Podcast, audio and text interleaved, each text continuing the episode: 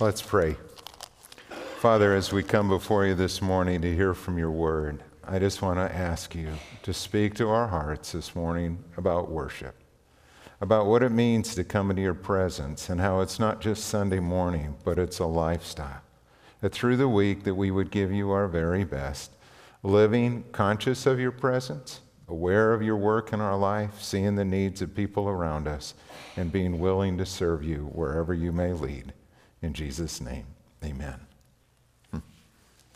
Well, in our church, there are three things that we ask every believer to be involved in, and that's to worship, it's to be growing in our faith, and it's to be serving using our gifts in ministry as God leads.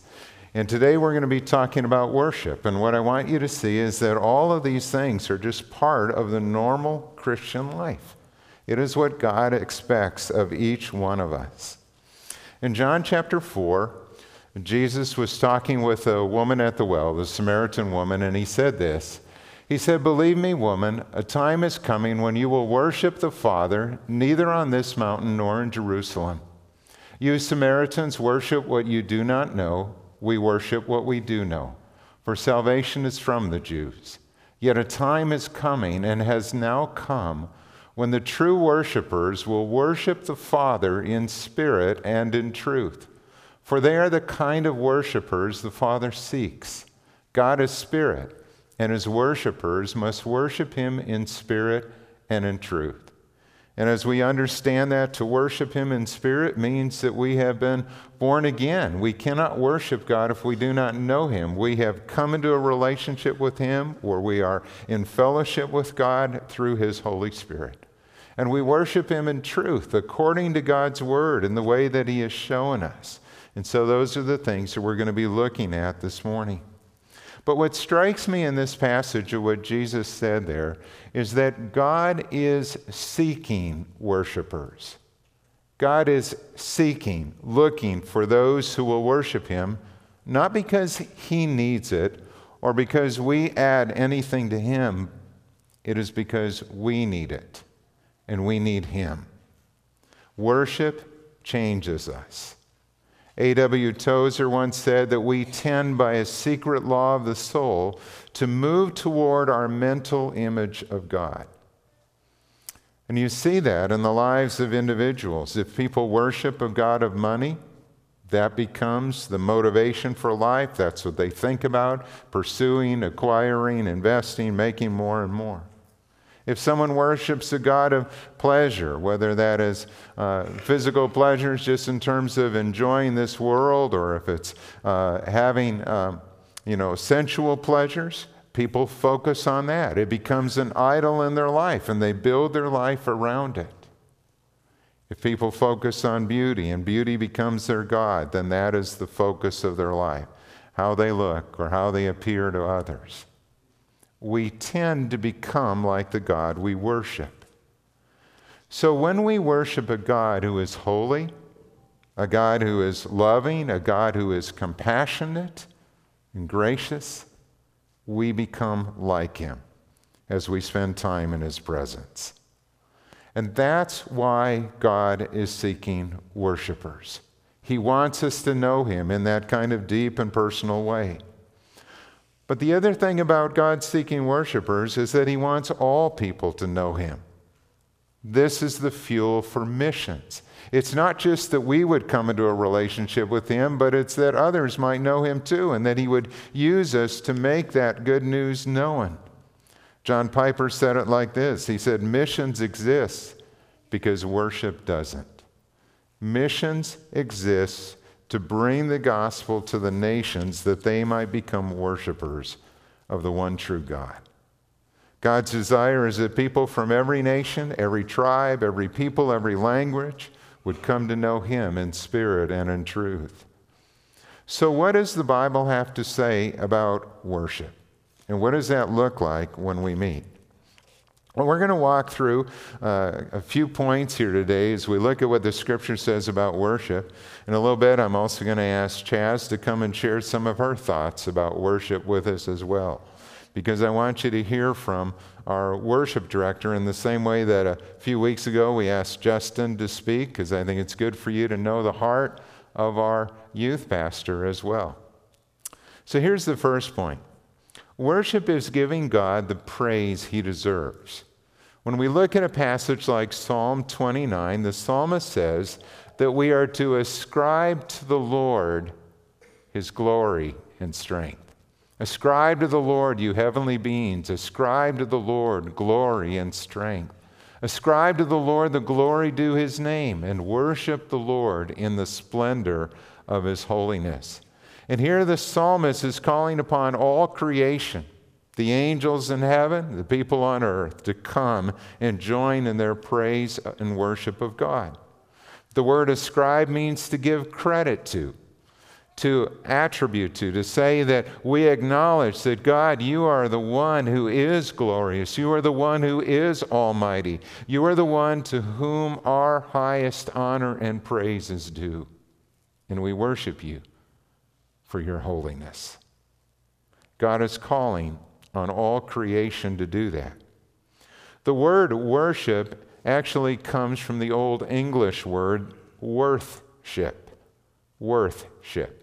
It's just a shortening of that. So worship is to attribute worth to something, value. And we see that pictured in the book of Revelation, for example, in chapters 4 and 5, where this scene of heaven is unfolding before us. And we see the elders who are around the throne. We see the angels. We see those who have gathered there to worship the Lord. And they are crying out to him. And we see the angels in heaven worship God continually, saying, "Holy, holy, holy is the Lord God Almighty, who was and is to come." And the elders lay down their crowns before his throne, and they say, "You are worthy, our Lord and God, to receive glory, honor, and power, for you created all things, and by your will they were created and have their being." And a little later we see concerning the Son that they say, "You are worthy to take the scroll and open its seals, because you were slain, and with your blood you purchased men for God from every tribe and language and people and nation." So here we have this scene in heaven, and we see all of those who are gathered there worshiping God for his holiness because of who he is.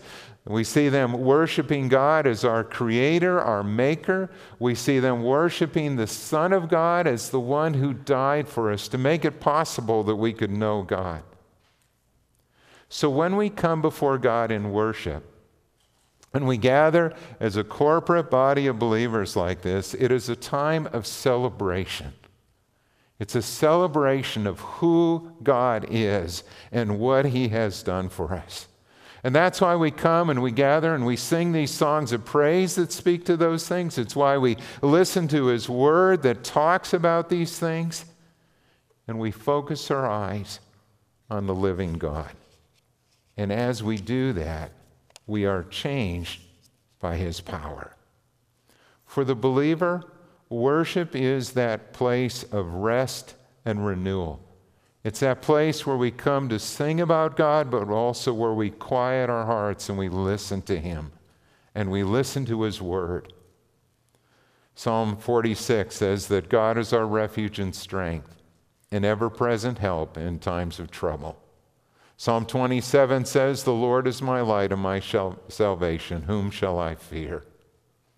In these times when we gather before the Lord, it's a time to really reset the compass, to be reminded again of what is eternal, what is lasting, what is fleeting, to remember who it is that we serve and what he has done for us, and to give him our very best. And secondly, worship is both corporate and individual. There are times when we gather and worship as a congregation. We come and we need these times.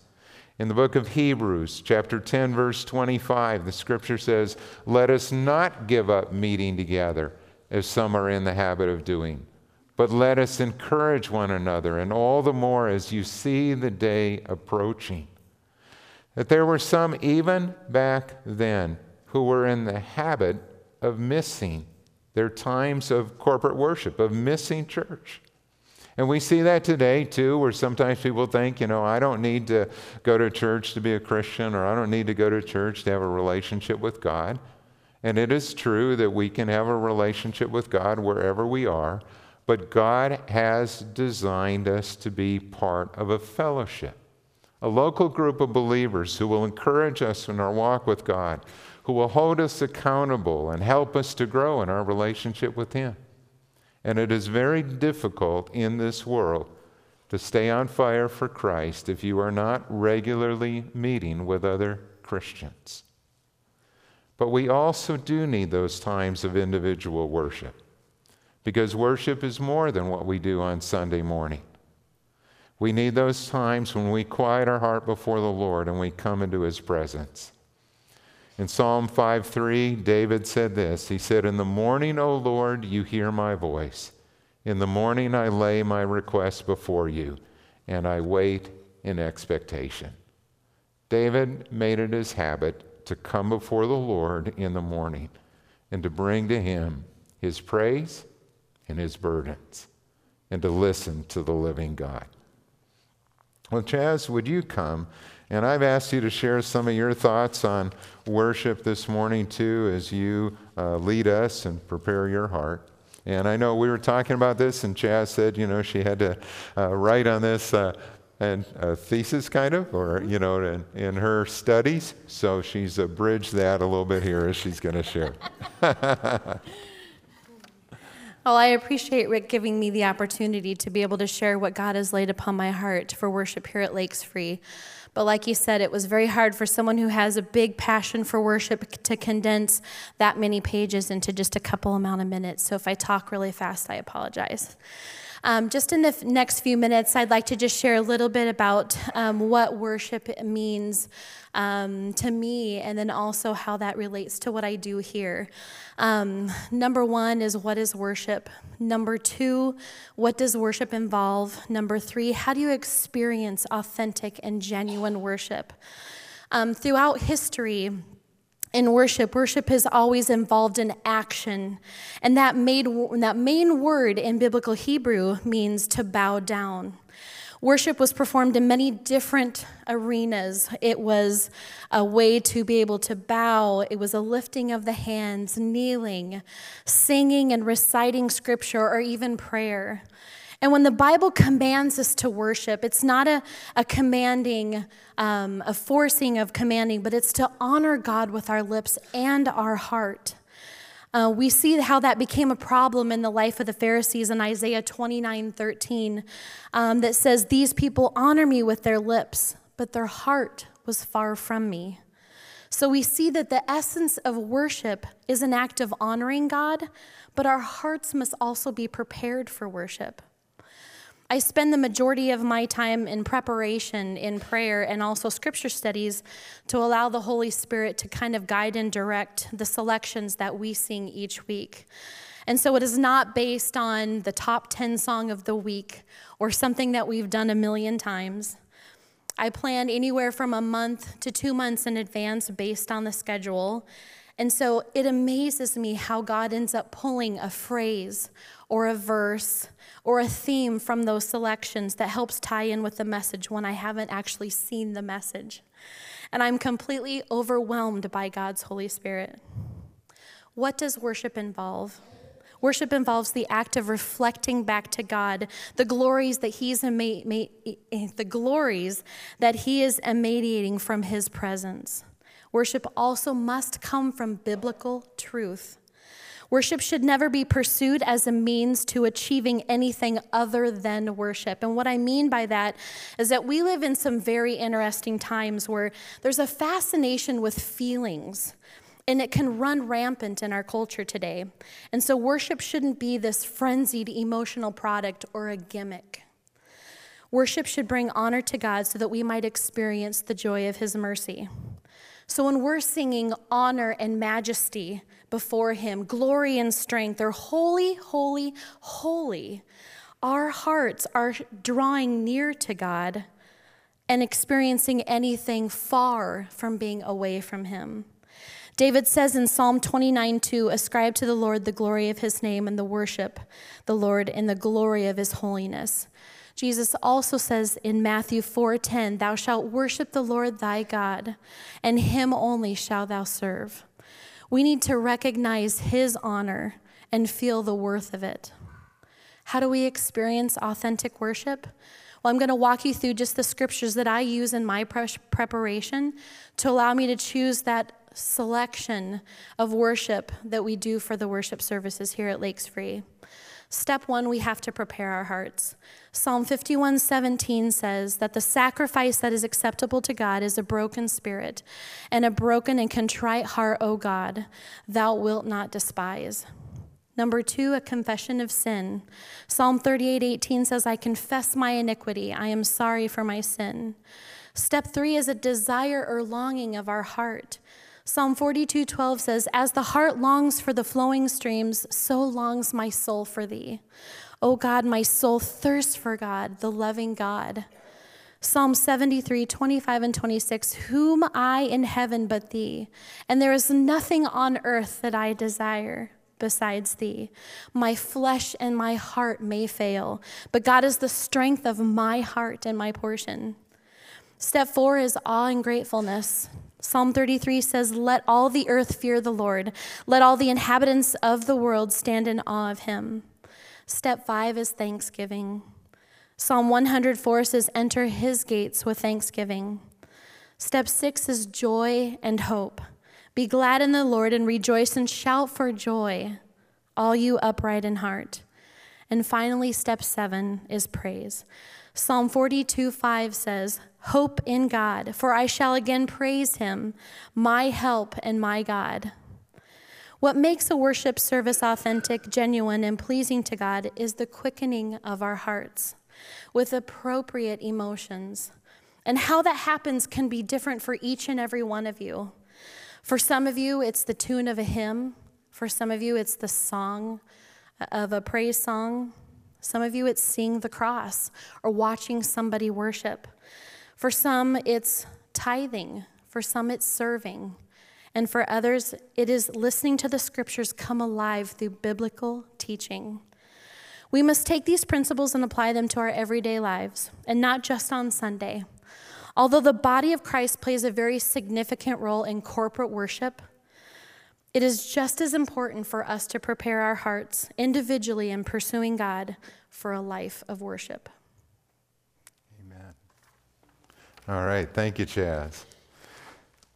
What I really appreciate about what Chaz does each week, too, is she is so good at picking out songs that fit with the message, but as you heard, we do that well in advance, so she hasn't seen what I've written. But she spends time with the Lord, studying the passage that I'm studying, that I'm going to be speaking on, and then really seeks, Lord, okay, what music would be appropriate to bring that out? And so many times we have talked about how, God makes us look better than we really are because of how those things fit together so well. When we come on Sunday morning and we go, God, you are just amazing. Worship is more than music, yet music is an important part of worship. And we see in Acts 2:42, for example, that when the believers met together, they devoted themselves to the apostles' teaching, to fellowship, to the breaking of bread, and to prayer. And so you see these individuals coming together corporately to meet, and there were other things that were part of their worship.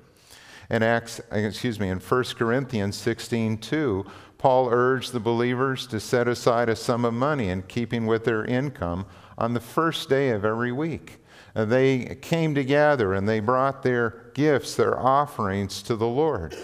So worship includes teaching. Worship includes fellowship. It includes communion or the Lord's table. It includes prayer. It includes bringing our offering. And we worship God in each of those ways, by how we listen, by the way that we treat one another in our fellowship and the unity we enjoy, by our reverence and coming to his table, and coming together in prayer. In Ephesians 5:19 and 20, we see that the scripture is to be both spoken and sung. Paul says that we should speak to one another with psalms and hymns and spiritual songs. We should sing and make music in our heart to the Lord, and always giving thanks to God the Father in everything, in the name of our Lord Jesus Christ. When you look at the Old Testament, you see that worship was very expressive in many different ways. As Chad mentioned a few of those, where they would kneel or bow down before the Lord, they'd raise their hands, they would sing, they would shout, they would dance before the Lord. There were all of these different expressions that were part of it. They used a variety of instruments as they came together in praising the Lord. Music is one of God's best gifts, because it touches our heart and our mind. And what's sad is that this wonderful gift that was meant to unify the church in their worship and praise can also sometimes divide Christians or churches. And usually the differences are over our preferences rather than about doctrine. We each have styles of music or worship that we would prefer. And you see that in the variety of churches that there are in our world. There are what are called high churches or low churches. There are liturgical and there are non-liturgical. There are formal and informal styles of worship. There are churches that have paid pastors, and there are churches that have no paid staff, but have leaders within the church who would rotate and teach. You have times when people come together and some prefer hymns, some prefer contemporary music, some like both. Some like it quiet and reflective. Some like it louder, and they like to hear the music surround them. Some like the outdoor lighting to shine in, others like it more dark and intimate in its setting, and it's a challenge to bring all of that together. And not only that, but when we come together in corporate worship, it can be easy for us to be easily distracted. You know, a little thing can do it. If something's not right up front or something's askew, you know, we can notice that and we're distracted. Or we get into worship and for a moment we're right there, we're locked in, and then we start thinking about what we have to do after church or something that came up in the week. And it's like, okay, Lord, bring me back, bring me back. And it can be hard at times to fix our eyes on the Lord and to focus on Him in worship. But that's what God is asking us to do. We are frail creatures. We are easily distracted. We have our own personal preferences. And all of those things can make it hard to worship. So when we come together, we need to remember that worship is about God. It's not about us. It's about coming into His presence to give Him the praise that He deserves. Some churches have tried to address these issues by going to one service that is traditional, another service that is contemporary, and some that are even maybe edgier than that, and they have a variety of styles and venues that you can pick and choose from. You end up with, in a sense, separate congregations focused on each of those styles. We have chosen to do some of both. We are primarily contemporary, but we do include hymns and older songs as well. And we've done that because that seems to best reflect our church body and the community in which we live. When we look at demographic info on this community, there are those that do prefer traditional, those that prefer contemporary, but a larger percentage prefer both. They like that. And having two services that are the same gives us more balance in those worship services and works better with the use of this facility when we have Sunday school, both hours, and our adult Bible fellowships, both hours. And it gives us more balance between the two services and allows us to have room to grow and to better minister to you who are here. It's also interesting for me when I realize, and I look back on church history, that struggles related to music have been going on a long time. And what we regard as traditional today was once contemporary. You know, in the early years of the church, and as it moved into those Middle Ages, basically all singing in the church was called plain chant. One line, one voice, singing something to God. They debated in those early years, should you use harmony Or would harmony be distracting and take people away from focusing on the words that were being spoken? There was debate about whether music should be scripture only for the lyrics, or could you write songs that would be expressive of your heart relationship with God? And some felt both ways.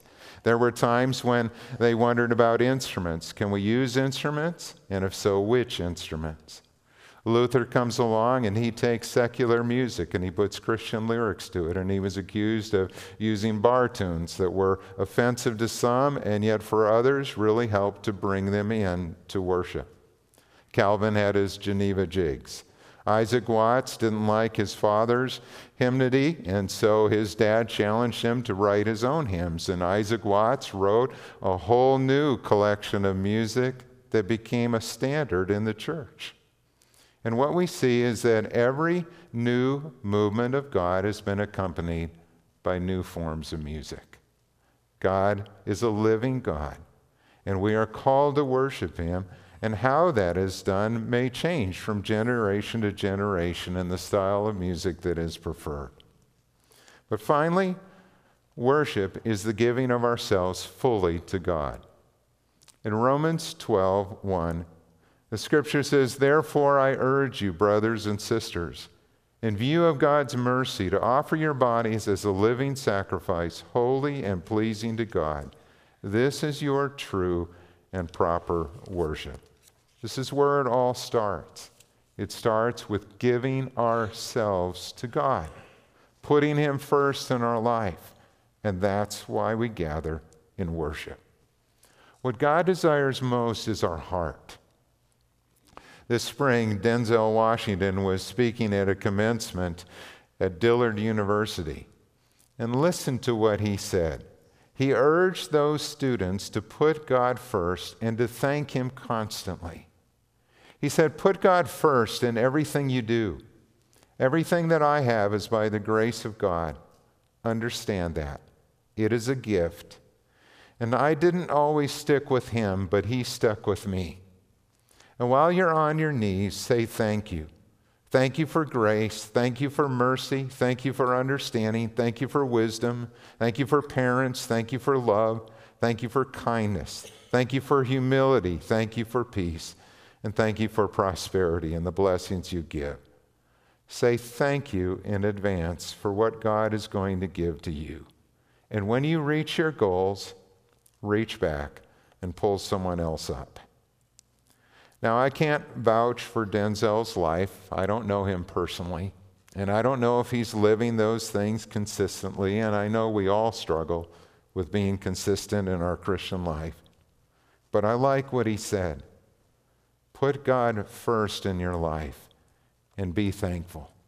That's what worship is all about. And what I want us to hear today, as I bring this to a conclusion, is that the normal Christian life is a life of worship.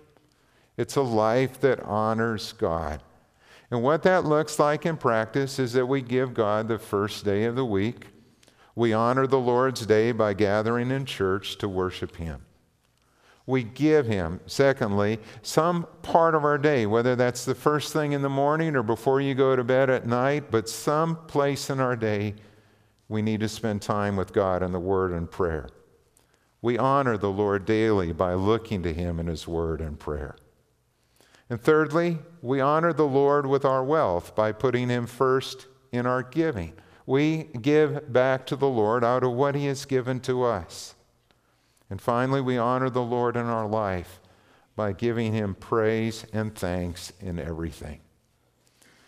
In June of 2002, our church adopted a position statement on worship that is still valid.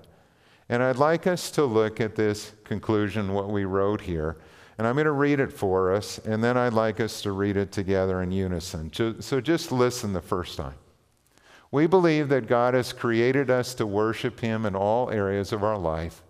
We desire to be a church that is led by the Holy Spirit to exalt our Lord in worship. Exalt our Lord and Savior in worship. We desire to be a church where God's people seek Him and seek to be in His presence. And this lifestyle of worship is to be evident in our individual lives and corporately as a body of believers. Let's read that again in unison. We believe that God has created us to worship Him in all areas of our life. We desire to be a church that is led by the Holy Spirit to exalt our Lord and Savior in worship. We desire to be a church where God's people seek Him and seek to be in His presence. This lifestyle of worship is to be evident in our individual lives and corporately as a body of believers. Amen.